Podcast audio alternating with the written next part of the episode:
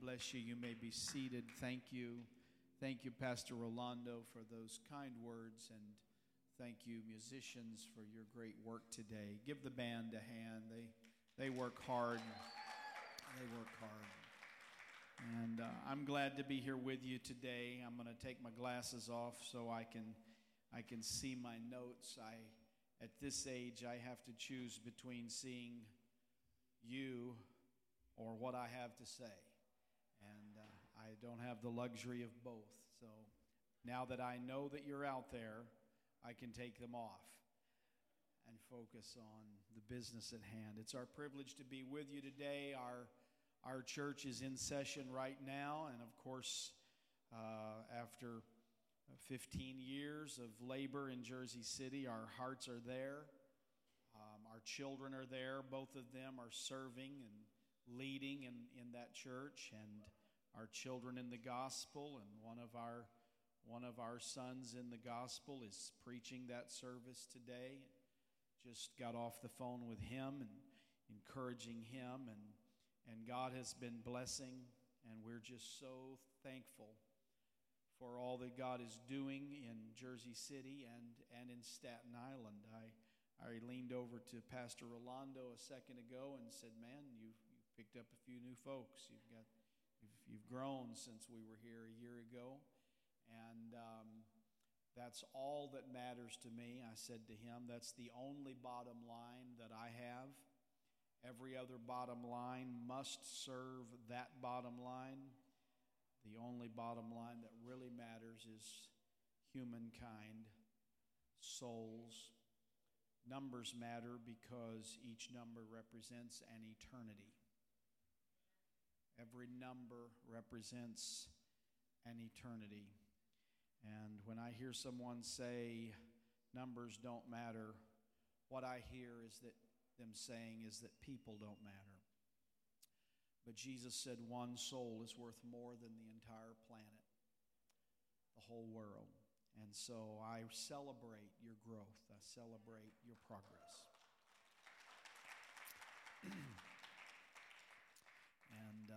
It's, it's what matters. It's what matters. We must be about our Father's business. My wife is with me today. She wasn't with me last year. She's with me today, and I'm so blessed. I'm blessed to have a woman that loves God more than she loves me and loves God more than she loves her children and loves God more than she loves anything else in the world. She loves the work of God. She is the hardest working woman I have ever known and the hardest working person that I've ever known, and a great leader and a great mother. And uh, I, I, I, am reminded of uh, something somebody asked Hillary Rodham Clinton many years ago I don't know if this is true or not, but I was told that they asked her, um, wasn't she glad that she had married Bill? Um, and what would she, what did she think she would be if she hadn't? She said, Well, I don't know what Bill would be, but I'd be the wife of the President of the United States. uh, and I know that's true in my house. I know that's true in my house. I'm, I'm where I am because I'm married right. You can either you can marry up, and I did, or you can marry down. Uh, and I thank God I married up. And I don't know what she did wrong, but but uh, I'm I'm thankful that she messed up somewhere along the way and got punished with me. Praise God. Amen. Love love the work of God. I love the work of God. If you're not in love with the work of God, then you and I are not friends. I don't have time for you. Oh, I like you. I like you. Um, let's let's figure it out. Go ahead and extend it out there. Pull it way on out. Pull it on out. All right, and lock it. And let's turn it, kind of like so. Pull that down there. Give this a twist. Slide that in yeah. there. Thank you. I might have, overdone that. Uh, we'll figure it out. We'll figure it out. I've done this before. Not my first rodeo. Y'all don't even know what a rodeo is,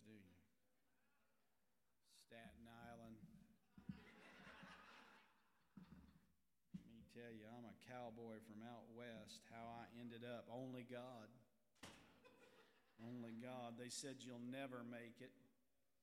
We, uh, we didn't assess well as church planners. They told us we couldn't. They said you just you're not cut out for it.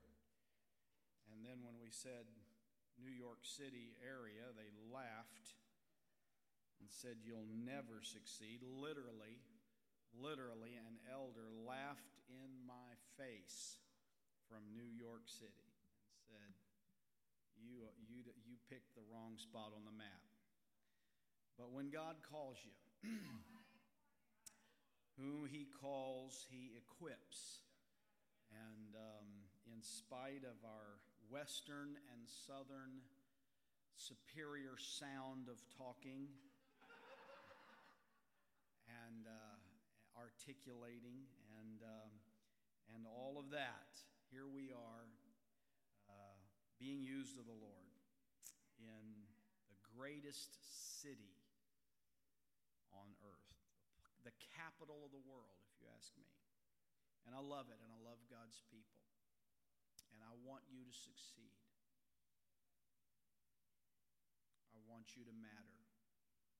Boy, I'm trying to get into this sermon, but I I was going through a journal this morning. I was looking for some old notes. I'm trying to help someone write a book, and I've got I've, i know I've got some notes on the subject that we're writing uh, in some old journals. So I was reading through old journals early this morning, 5:30, 6 o'clock this morning, and I came across some notes from when my daughter was about five years old. She's 22 now and leading our youth department and doing an incredible job. But um, I had written I'd written down that she had asked me that morning. Um, she said, "Daddy, do I matter?" And I, I answered her, of course, the way any loving father would, you know. And uh, when I was finished with my answer, she asked again. She said do I matter to everyone? And I don't even know how I answered that. I imagine that was a complicated answer to a four year old. And then she asked a third question, and I wrote all this in my journal. And I just discovered it today after I hadn't read that in many years. But she wrote, she asked the third question. She said, Do I matter to God?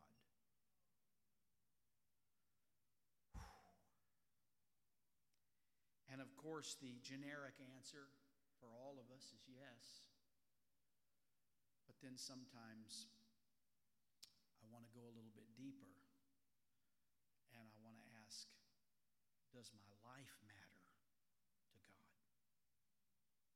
What I mean by that is, of course, I matter in the sense that God cares, that He loves me. But do I matter in the sense that do I count? Am I making a difference? June Carter, Johnny Cash's wife, would always respond when anyone asked her, How are you, dear? She would say, Just trying to matter. Just trying to matter. Of course, we matter Of course, we matter to God. But beyond that agape love piece, on the practical side of things, do we matter? Do you matter? Are you making a difference? Will you leave a legacy? I'm coming from Matthew chapter 27, verse 57 is the story of Joseph of Arimathea and his relationship to Christ after his crucifixion. The Bible says, when evening was come, there came a rich man of Arimathea named Joseph, who also himself was a disciple of Jesus. He went to Pilate and begged the body of Jesus. Understand that it was a Roman uh, tradition. I don't know if it was law, but it was practice that crucified victims hung on the cross until the animals ate them. Uh, they did not receive burial. Their remains would eventually be cast into the garbage dump where they would be burned or simply left to rot. But more often than not, they were on the cross for weeks or months at a time. But he begged the body of Jesus, and then Pilate commanded the body to be delivered. And when Joseph had taken the body, he wrapped it in a clean linen cloth and laid it in a new tomb, which he had hewn in the rock. And he rolled a great stone to the door of the sepulchre and departed. And there was Mary Magdalene and the other Mary sitting over against the sepulchre. So, who is this guy, Joseph of Arimathea? Well, there's several things that we know about him. First, we know that he was rich and loved Jesus. He was rich and he loved Jesus. We also know that Joseph of Arimathea obviously spent time building his own business. So, he was a businessman, which means he was busy. Uh, Anyone who's ever built their own business knows that it's harder work and longer hours than working for somebody else punching a time clock. If you're going to succeed as an entrepreneur, it's going to be because you it's not going to be because you put in 40 hours a week. It's going to be because you lived, ate and slept your business. So Joseph was a successful businessman he was wealthy, so we can obviously conclude, and of course, we know the work ethic of the Hebrew people. We know that he was very busy. On top of that, he served in the courts of law, which is the same as the politics of our day. So, on top of being a very successful businessman, he was a politician with political uh, duties and uh, practices. So, Joseph of Arimathea was rich. He loved Jesus. He spent time building his own business. He served in the courts of his day. And this busy man still had time to beg the body.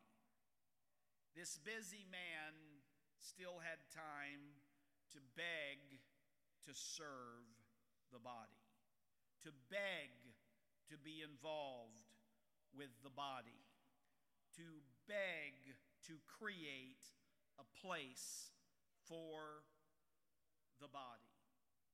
He understood something.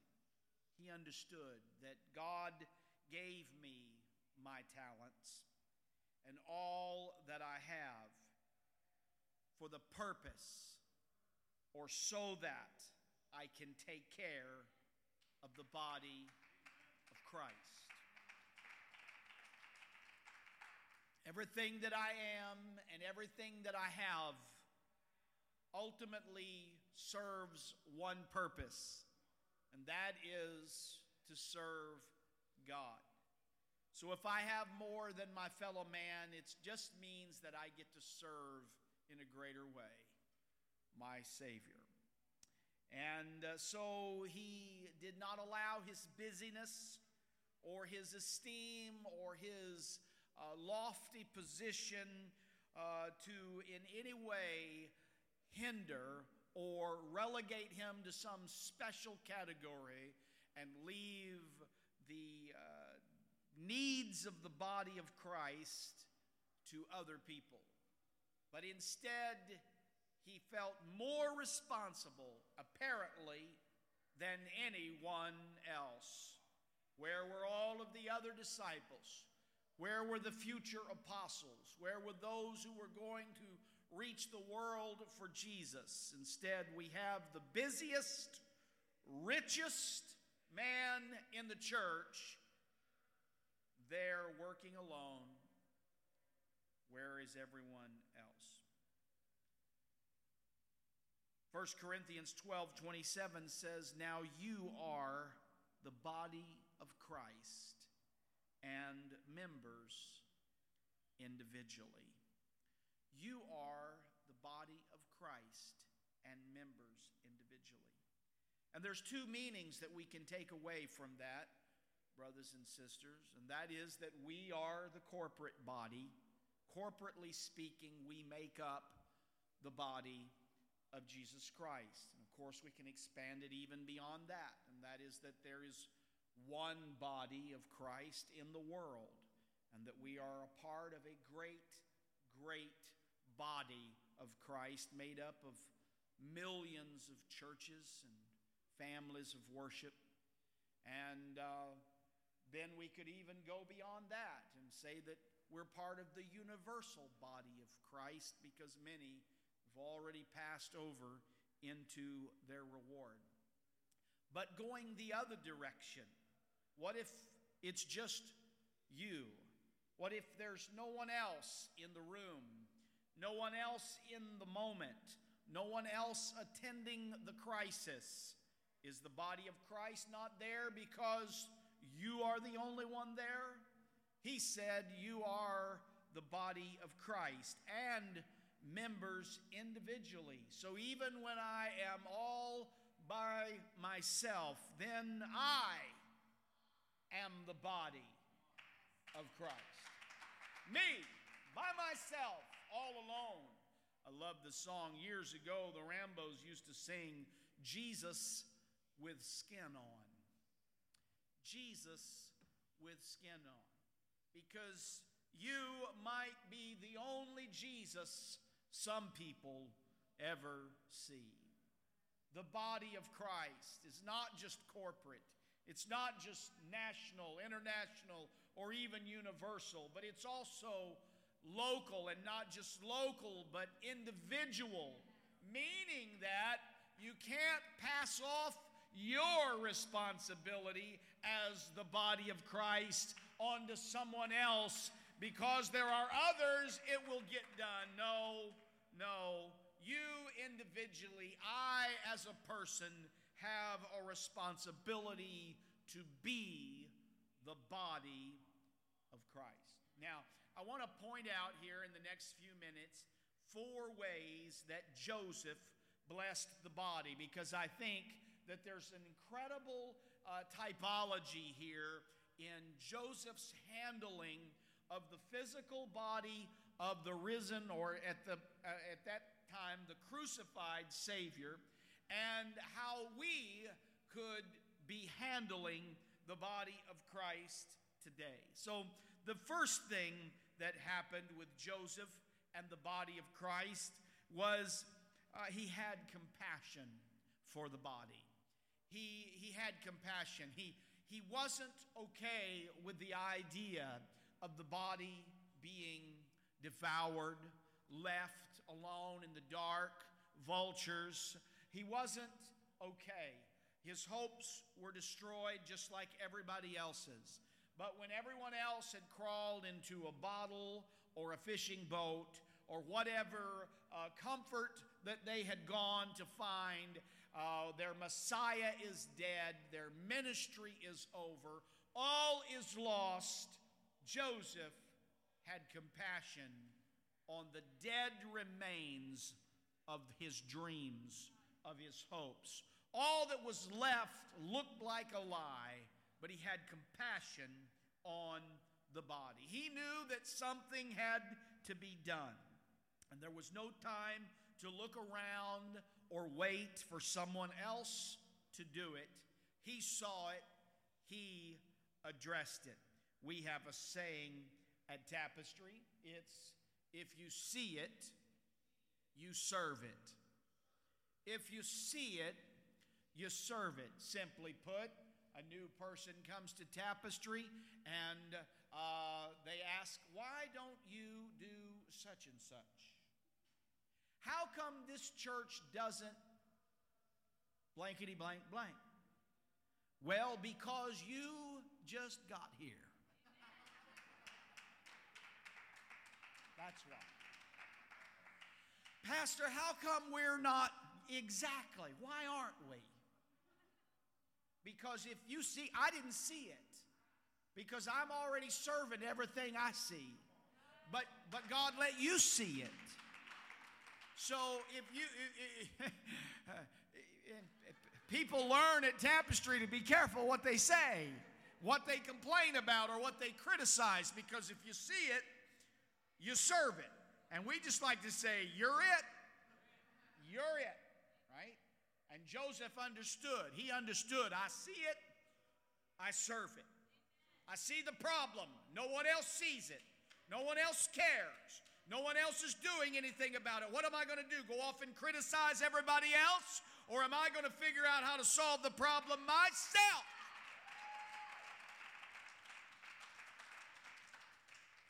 And all out of all them apostles, all he could get was two women to help him. But that didn't stop him. He didn't go off and quit the church and criticize. He said, All right, it's us.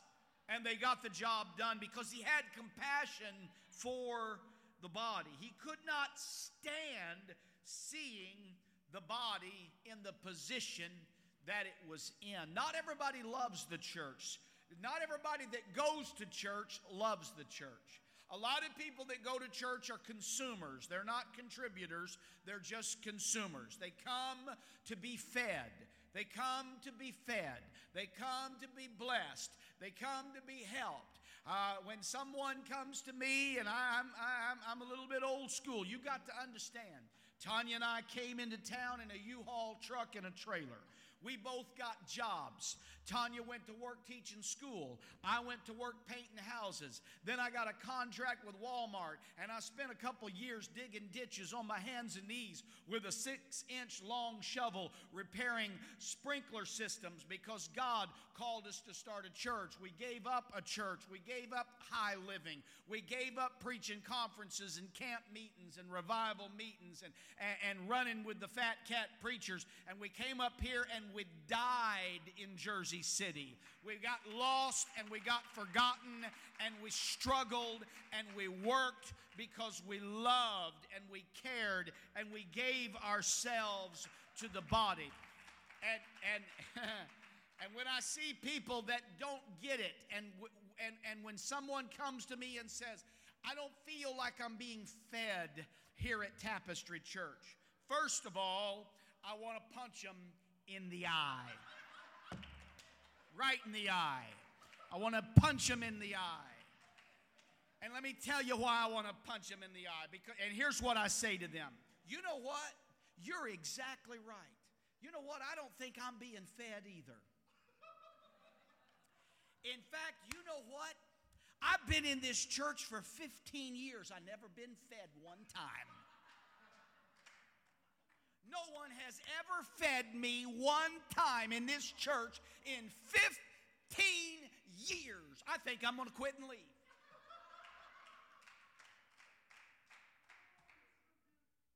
No, of course not. How ridiculous is that? How ridiculous is that? Come to church to get fed. Really? That's the multitude, not the disciples.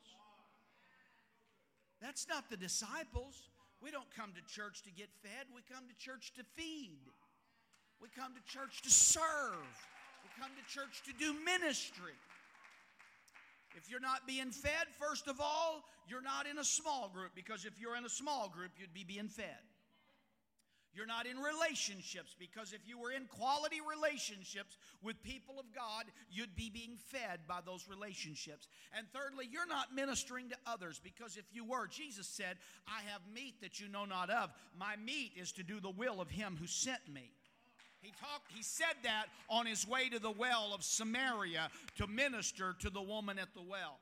And so, amen, we are fed. I go to church on Monday. I don't ever go to church on Sunday. I never, ever, ever go to church on Sunday. I do church on Sunday. See, believe it or not, I'm not being fed right now. I'm not getting anything out of this. I'm giving out. I'll leave here in worse condition than I got here this morning. Every Sunday, We preachers leave here in worse condition than we got here. Every Sunday, this worship team pretty much leaves here with less than they got here with. Well, they get to hear the preaching. But but we give. But I go to church on Monday on my laptop and I listen to at least three sermons and, and, and at least one worship set and I have prayer. If I don't do that on Monday, I do it on Tuesday. But, but I go to church on the internet. I I've got a, several good pastors that preach to me, and that's where I get fed because I need to be fed. Amen. So there, you got no excuse. You got, you got an iPhone. You got no excuse for not being fed. I can give you a list of preachers if you'd like. Amen. And, and, but, but the truth of the matter is, Josephs don't think like that. They don't think like that because they don't come into church wore out, beat up, limping, barely breathing spiritually, needing somebody to resuscitate them to get them through another week because they have a walk with God and they're about the harvest and they're about the ministry and they're about growing the church and they come and they're looking to see who's going to be here today. Who could I pray for? Who could I encourage? Who could I get in my small group? Who could I get on my dream team? And they're not just coming to receive, they're not just consumers, they're contributors. I wish I could get one amen from that section over there. Joseph had compassion on the body. He didn't he did, he wasn't just a critique of the body. He wasn't just an analyzer of the body. Church hoppers. Yeah, you're right. Uh-oh. Let's just not even go there. Fall in love with with a local part of the body and give your life to it for the rest of your life. Because if you don't, you're sacrificing your children because they're not going to love a local body either because you yanked them around. Every time you got your panties in a knot you left and found another church. And your children pay the price and they don't love the lord. They don't love the local church because they didn't see it in you fall in love with the body, have compassion on the body. When you hurt, when you get hurt, when you get offended, figure out how to grow from the situation and from the exercise. Figure out how to forgive. Figure out how to reconcile and stay with the body. I got a neighbor. I saw him this morning. I've got a neighbor. He says to me, he says, I just go where the Spirit leads me. Funny thing is, his car's always there on Sunday morning. And I, I just want to ask him, boy, the Spirit don't lead you very often, does he? Evidently, the Spirit must lead him to sleep on Sunday mornings because he only goes to church where the Spirit leads him. Let me tell you something. The Spirit doesn't contradict the Word of God. Let me, let me get away from that right now. Let me get away from that. He had compassion for the body, he loved the body. We're looking for folks who love the church, who love the church. I had somebody tell me, well, Pastor, I'm part of the universal church.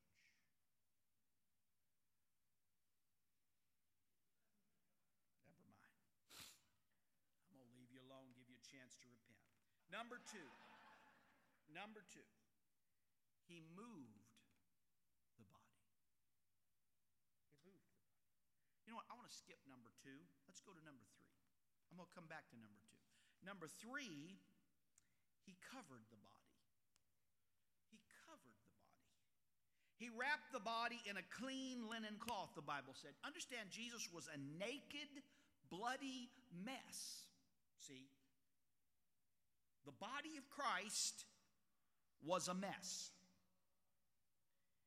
And Joseph wrapped the body in a clean linen cloth. He covered the body. Let, me put this out here. Put it on the screen. There are two kinds of people handling the body of Christ those who make the body look better than it really is, and those who make it look worse than it really is.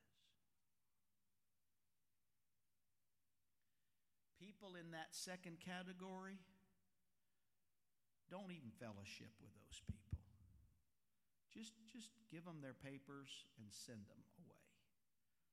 Let them go trouble some other church without a vision. Let somebody else babysit those people. Because until they repent, all they're going to do is drain your energy and your excitement and your passion. People who can see a problem and expand it. You know, the only difference in a mountain and a molehill is the amount of dirt. And people who can see a problem and oh my, you know what? When someone comes running up to me and says, Pastor, we got a problem. I, I just, it's all I can do to keep from throat punching them. They got that, they got that frantic look, and uh, we've got a problem. You know, I've been at this for a, a few days. I've been in business with Jesus. This is my 39th year of preaching the gospel. 39 years, 30, 36 years full time in the ministry. This is all I know. And I've just never seen a big problem. I've never seen anything that was bad as people thought it was or that God couldn't handle. But folks can look at something that's an opportunity for faith, that's an opportunity for investment, that's an opportunity to solve, and they just look at it and they just, ah! They just go running and screaming. The sky is falling. Amen. Because there's folks that make the body look worse. I, I, we're not live streaming, are we? We are? We're not? Is she shaking her head? I can't tell. Don't. All right, I won't. But man alive, some folks can, can sit you down and before they're done talking, you want to quit. You want to slit your wrist. You want to resign. You're like, I failed. This church is a joke. I mean, they just talk you out of it. And someone else, and you, and you just kind of leave that meeting and your eyes are crossed and you're like, oh my God, I've wasted my life. And, and you walk in the next room and there's somebody saying, I just want to say thank you for saving my life. If it wasn't for you in this church, I don't know where I'd be. And you're like, who do I believe? I'll tell you who I'm going to believe. It's like, who was it? Hezekiah or one of those guys? Eh, whose report will you believe? That song, you know? Are you going to re- are you going to believe the threats of the enemy, the letter that you got from Assyria? Or are you going to believe the prophet Isaiah when he comes in? Who, who, who are you going to believe? who are you going to be? Are you going to be somebody who makes the body look better than it really is? Are you going to cover the body when the body's a mess? Are you going to say, you know what? I'm going to cover this up. I'm going to clean this up. I'm going to solve this problem. I'm going to help this situation. Or you somebody goes run and said, oh my God, I don't know what Pastor Rolando's doing. You guys, you should have seen what happened to that. No, no, no, no, no, no, no, no, no. If you, love the body, if you love the body, if you love the body,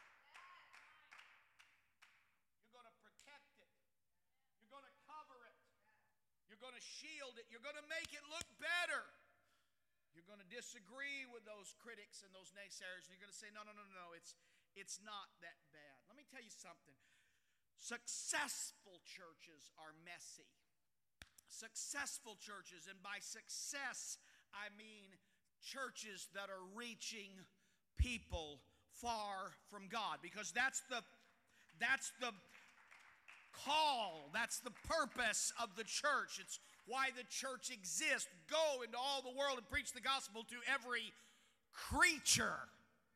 That's what we get. We get creatures in the church. And a successful church is a messy church, people. The Bible said where the stall, uh, where there is no oxen, the barn is clean. But how many of you know barns weren't made to smell like wintergreen and spearmint? How many of you know barns were designed and built to smell like crap? But where there's no ox, he said, Solomon said, where there's no ox, there, there's no poop. It's clean.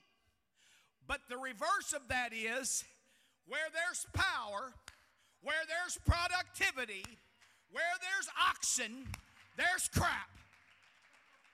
So if you're in a crappy church, you're in a good church. If your church is full of crap, it's a good church because there's something there alive producing all that crap. Okay? He's down there so he can't pull my coattail. Oh, listen. The body of Jesus was a stinking mess, but he covered it. He covered it. Well, he covered it. And, and while others were walking away saying, No, I can't deal with that. Now I'm going to have to go find something else. Joseph saying, No, I'm to, I'm to, I'm to save the situation. It's not as bad as it looks. Let me wrap it up. Let me cover it. Let me clean it. I don't care how bad it is, I love it. Let me tell you something. When you love the church, the church is a mess, if it's, if it's got messy people, then they're, they're your messy people. They're your mess, right? You love them anyway. He had compassion for the body, he covered the body. And then we'll go back to number two he moved the body. More specifically, and this is, this is pretty profound. I don't know if it will be when I say it, but it really is. Uh, he moved it from a death position resurrection ready. One man did this to the body of Christ. The body was dead, and it was in a death position. But one man's energy and interest and concern moved it from a death position to resurrection ready. It's our job as Christians, whatever your role is in the body, it's all our job to get people ready for the coming of the Lord, to get people ready for the judgment day, to get people ready for eternity. And people come in to the church, they walk in to the lobby, and you have an opportunity to their next step, which is the auditorium. Moving the body, whether it's first impressions, I don't know what you call it here, whether it's cleaning the restrooms, setting up the signs, you're actually moving people closer to God. You get them in here, and where do you want them next? Well, you want them in the altar. You want them to pray a fresh start. You want them to fill out a fresh start card. You want them to fill out a connect card. You, you want them to make a decision for Christ. And what's next? Well, we need to move them to growth track and, and, and, and so that they can build a relationship and we can get to know them and they can understand why we do church the way we do and what the vision and the passion of this church is about because we know if we can get them in growth track then they'll they'll be back next Sunday and and they'll be there'll be four Sundays in a row and we're going to have an opportunity to really help them stabilize and become a part of this body. And and hey they're in growth track. Now we need to move them into a community group. We've got to get them connected to the body and and and and we've got to move them into a dream team because they need to serve. God designed them to serve, and they benefit from serving and from the relationships that they get from serving. And, and, and then what do we do? Well, we start over. We go back out there and we look for the next person that we can move towards the weekend experience so that we can start that whole process over again. And it's all we do. That's all we do. That's all we do. That's the whole enchilada. Uh, that's all there is. We just go out there we find somebody. We get them to show up so we can smile at them and impress them how friendly we are, so we can get them in the room, so we can sing songs, so we can preach the gospel, so they can pray a fresh start prayer, so they can join Growth Track, so they can join a small group, so they can join a dream team, so they can go get somebody and bring them to Sunday, so they can come into the lobby, so that they can come. That's all we do. That's the gospel. That's the body. That's what the body does. But I started out today by saying that not only are we the body, but I started out by saying that you're the body. And you're the body. And you're the body.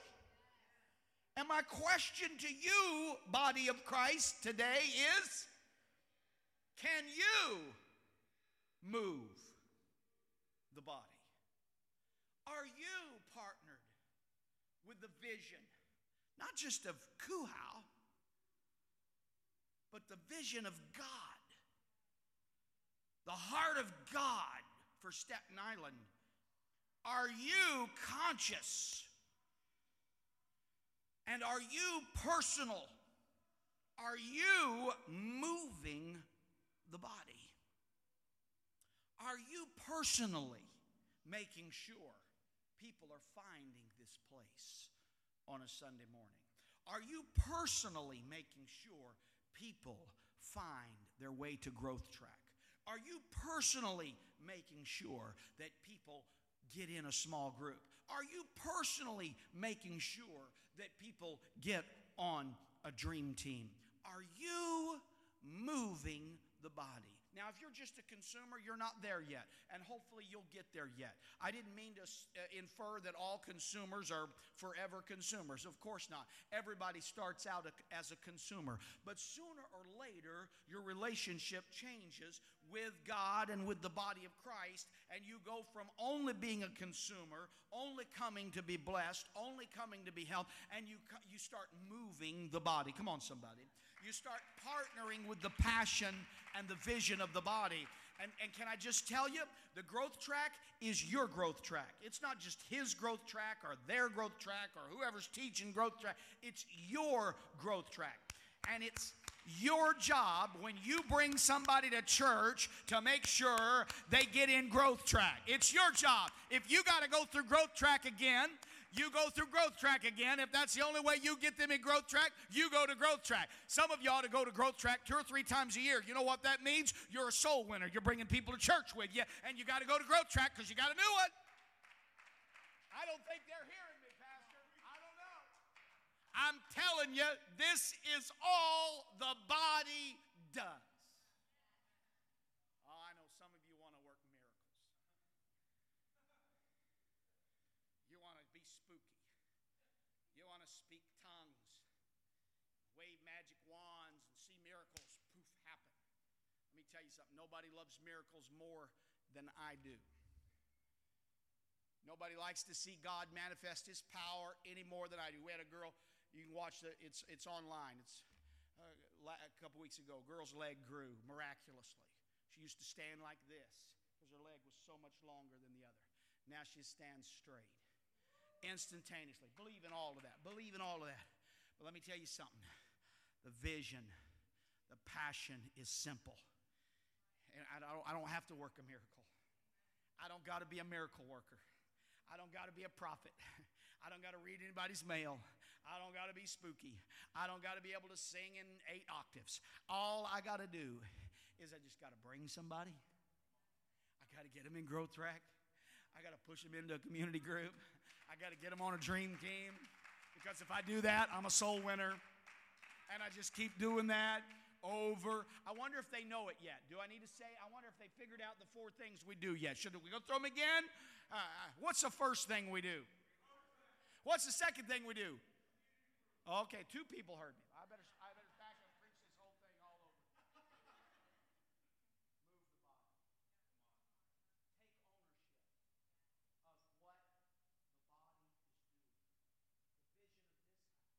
The vision of this house. The way the gospel happens here. It doesn't happen the same in every church. The language is different, and, and, and it doesn't happen as well in every church. But, but this church is growing. This church matters. This church is making a difference. You know how I know that? Because you've got more people in the auditorium today than you had in the entire building one year ago. Go check your numbers because I wrote them down. I know. Because I, I keep records of stuff other people don't think about. Your matter. This church is making a difference. So I invite you, I don't know how long you've been here, but I'm just going to meddle with you for a minute. I'm fixing to get out of the way take ownership of this body and make up your mind. You know what? This church is going to grow because I'm going to grow it. I'm going to grow it. This church is going to prosper because I'm going to prosper it. This church is going to expand because I am going to expand.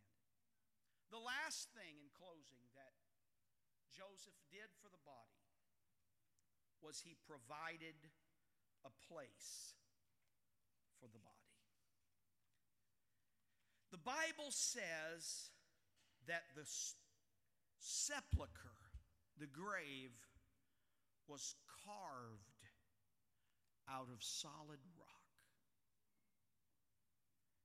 Think about it. Think about the incredible hard work that that was a pick, a shovel, a hammer, a chisel. Oh, you say he was a rich man, so he paid people to do it. Okay, then think about that. How much did it cost him? Either way you want it, it wasn't easy. It was expensive and it was hard work. Do you think Staten Island deserves this church to grow? Do you think Staten Island needs this church to succeed and grow? Can I tell you today that it's not easy work? It's not easy work. Churches aren't built overnight. Yes, it's Jesus' church, and yes, he said, Upon this rock I will build my church. I, I get that. But I also understand that we are his tools. In fact, he told Jeremiah in the Old Testament, the Bible says Jehovah is a man of war, but he told Jeremiah in the Old Testament, he said, You are my battle axe and my weapons of So if Jesus is building a church, we're the hammers, we're the saws, we're the nails, we're the tools. And churches aren't built overnight. Jesus said, when you pray, pray for laborers, pray for workers, because it takes digging hard, messy work to grow a church. Because at the end of the day, brothers and sisters, it's the hard work of relationships that grows a local body. You don't, you don't, you cannot just come to church on Sunday and go home. You've got to dig in to what this church is doing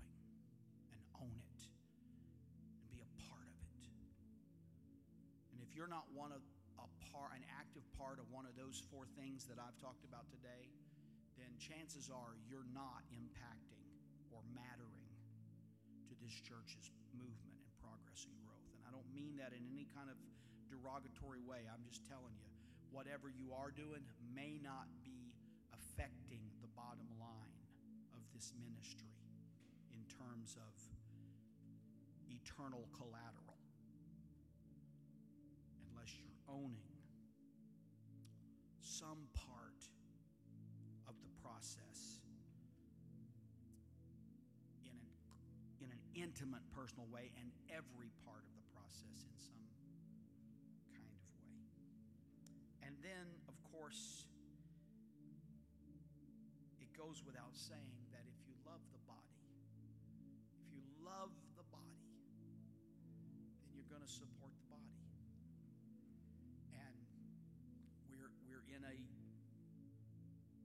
generosity series. We're, we're in this overflow sermon series today, and bottom line is it takes money to do anything, good or bad,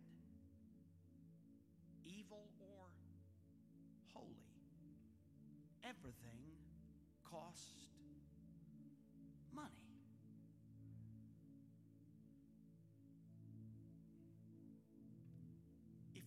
love the body,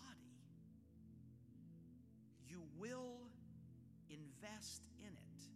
My last scripture is Jesus said, Where your treasure is, there will your heart be also. He did not say, Where your heart is, there will your treasure be also. Because it's possible to love something and not support it.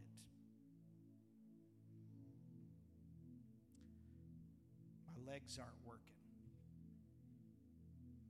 Oh, God.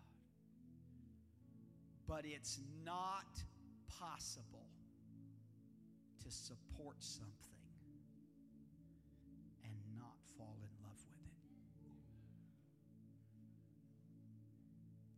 think backwards. Where your heart is, there will your treasure be also. Jesus said, No. If you don't love it yet, try investing in it and see what happens to your heart. Take responsibility for the bills and watch God change your heart because where your treasure is, there will your heart be also. This young pastor and I are at the disadvantage of stupid TV preachers who make us look like fools, who make the gospel look like a merchandising small business operation, who make preachers look like money grubbers. And our whole society, Satan has effectively poisoned against church as it pertains to finances or money in any way. And we're fighting an uphill battle in our culture because people have been poisoned against generosity as it comes to God. Think nothing of being highly generous in an Uber or in a restaurant or spending the bank to go to Disney World or Six Flags. But when it comes to the house of God, oh, you guys are just about money. Let me tell you something. Let me tell you something. God will change your heart if you'll have enough faith to believe the word and begin to invest Joseph understood that his resources were given to him for an opportunity to serve the body of Christ. And some of us have massive resources and some of us have very limited resources, but the Bible gives us a baseline called the tithe, where by which everybody can be on equal footing before God, whether you're a millionaire or whether you're on government subsidy, you can be on equal footing before God by giving your tithe. Anything above that is your opportunity to shine uh, above and beyond the call of duty but you have an opportunity to live up to the favor of God in the tithe and the offering. You have an opportunity and no, you're not you're not cursed if you don't because we're not under the law. Jesus removed the curse of the law. He, he nailed it to the cross. So uh, when he said in Malachi that you rob God in tithes and offering, is it is it still robbing God in the New Testament? I don't know. I don't know. But it's not cursed. I know that because the curse of the law has been removed. But here's what I do know, Sister Pastor. If I'm not tithing, even if I'm not robbing God, I'm robbing myself. I'm robbing me because I'm not living in the principle of God's word that was pre law, goes all the way back to the book of Genesis. The very first thing God did in the garden was say, This tree's mine. The tithe goes from Genesis to Revelation, and I'm not living in the principle. I'm not living in the principle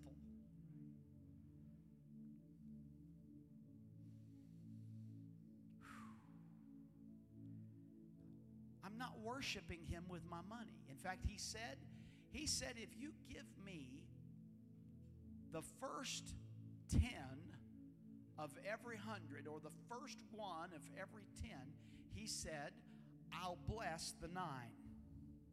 I'll bless the nine. I'd rather have nine blessed than 10 not blessed. It may not be cursed, but it's not blessed either. I'd rather have nine that God's smiling on than ten that God's disappointed in. Where's your faith? I feel your faith drawing up like this. I feel somebody going, I can't believe it. This, this guy comes once a year. How dare he going to come up in here and talk about money? You can do that when you're my age. You can do that do that when you've sacrificed like I've sacrificed and like I've watched her sacrifice. When you've given way more than the tithe for many, many years. When you've given your whole life away, you kind of earn some street cred, right? You kind of earn the right. I want to close like this.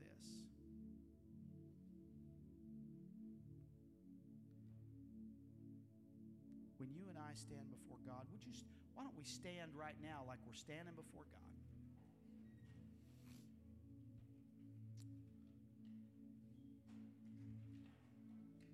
I'm just, I'm going to release this, this team to do what they do, and I'm going to get out of the way. But one of these days, you and I are going to stand before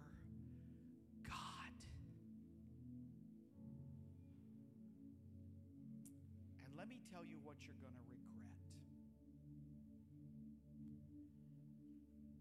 This is my opinion, but I think it's biblically accurate.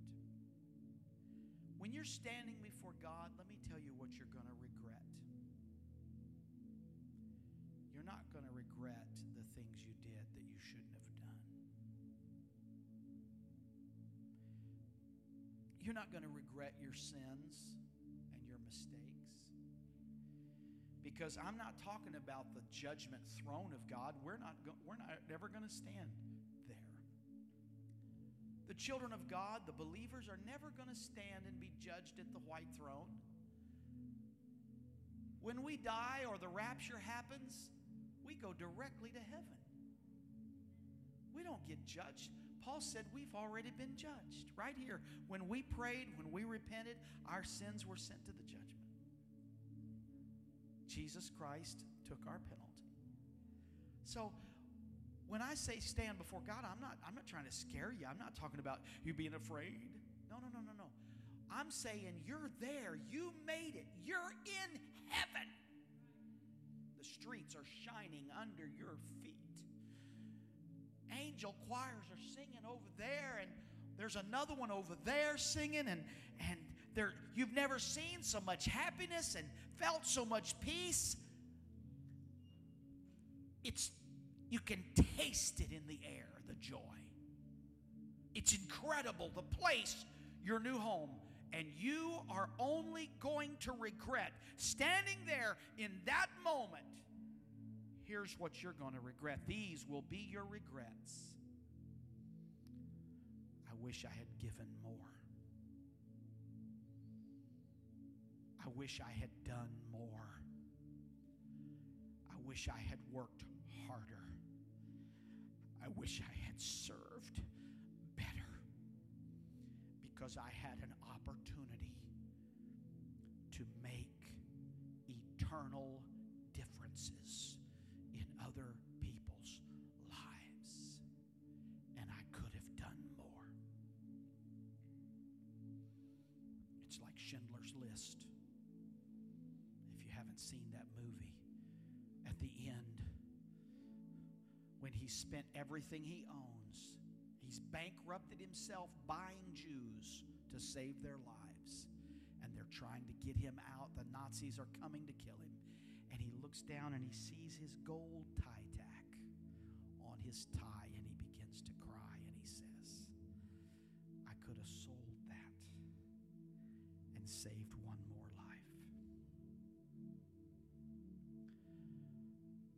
This is what I fear. I'm not just preaching to you, sir and ma'am. This is this haunts me that I'm going to stand there, Pastor Rowe, and I'm going to say, I could have done more. I could have been more committed. I could have been more involved. I could have been more faithful. I could have sacrificed more. I could have prayed harder.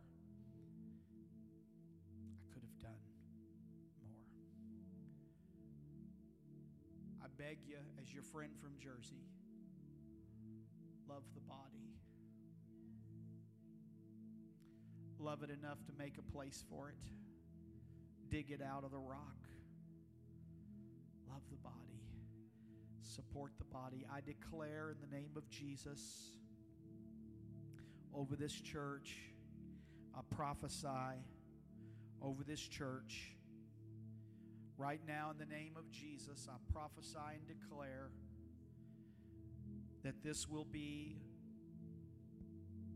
the greatest generosity offering, overflow offering that this church has ever received. I declare that people in this house who have not had the faith before to give radically and generously and abundantly are going to step into a place of faith and test God and experience His supernatural favor through their generosity. And I declare that from this day forward, people in this room who have never been faithful in their tithe and giving, as of today, became investors in this church, in their finances. I declare it in the name of Jesus over this church.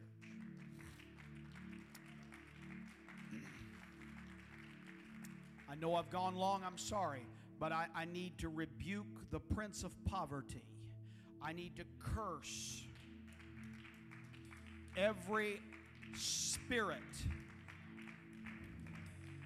every principality that would like to in any way limit the vision and the passion of this church with finances. We break your back right now in the name of Jesus and we cast you down and we declare prosperity and blessing on this church and on individuals in this church. God's going to do it for you, sir. What you've been praying for, God's going to do it for you. Amen. In the name of Jesus, shout it with me prosperity that only comes from God. Say it. Say it prosperity that only comes from God is coming to my life because I'm investing in this body in Jesus' name. God bless you. Thank you for patience.